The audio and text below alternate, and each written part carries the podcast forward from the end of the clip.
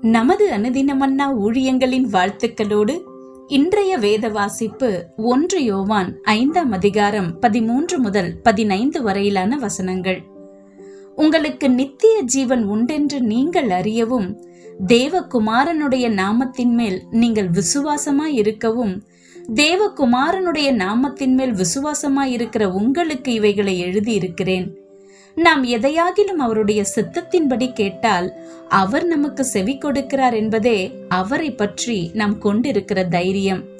நாம் எதை கேட்டாலும் அவர் நமக்கு செவி கொடுக்கிறார் என்று நாம் அறிந்திருந்தோமானால் அவரிடத்தில் நாம் கேட்டவைகளை பெற்று கொண்டோம் என்று அறிந்திருக்கிறோம்.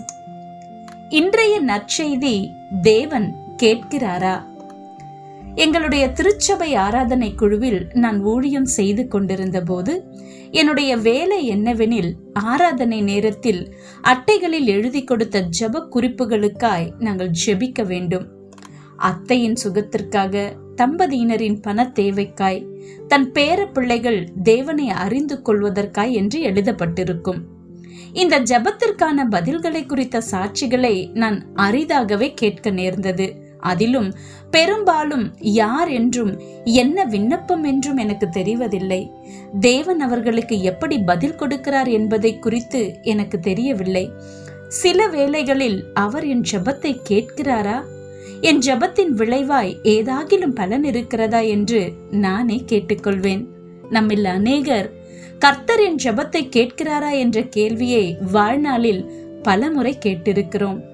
என்னுடைய தனிப்பட்ட வாழ்க்கையிலும் அன்னாலை போல பிள்ளைக்காய் தேவ சமூகத்தில் விண்ணப்பித்து ஆண்டுகளாய் என் விண்ணப்பத்திற்கு பதில் இல்லை ஆயினும் என்னுடைய விண்ணப்பத்தில் என் தந்தை தேவனை விசுவாசிக்க துவங்கினார். எனினும் அதை வெளிப்படையாய் பிரதிபலிக்காமல் இறந்துவிட்டார் நூற்றாண்டுகளாய் நடந்தேறிய வேதத்தின் சம்பவங்களில் தேவன் பல விண்ணப்பங்களுக்கு செவிசாய்த்துள்ளார்.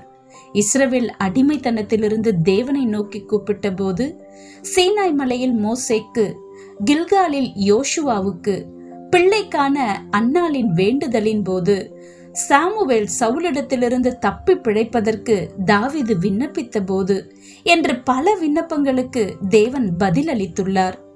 ஒன்று யோவான் ஐந்து பதினான்கின் படி நாம் எதையாகிலும் அவருடைய சித்தத்தின்படி கேட்டால் அவர் நமக்கு செவி கொடுக்கிறார். செவி கொடுக்கிறார் என்றால் கூர்ந்து கவனித்து கேட்டதற்கேற்றபடி பதில் கொடுக்கிறார் என்று அர்த்தம்.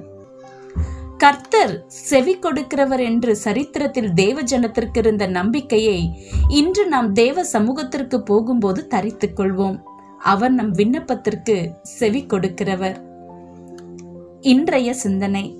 தேவனிடத்தில் சமீபத்தில் நீங்கள் என்ன விண்ணப்பித்திருக்கிறீர்கள் என்பதை சிந்தித்து பாருங்கள். அவரிடத்தில் கேட்கும்படிக்கு உங்களை தூண்டியது எது? தேவன் உங்கள் விண்ணப்பத்தை கேட்டார் என்பதை எதை வைத்து நம்புகிறீர்கள்? சபம்.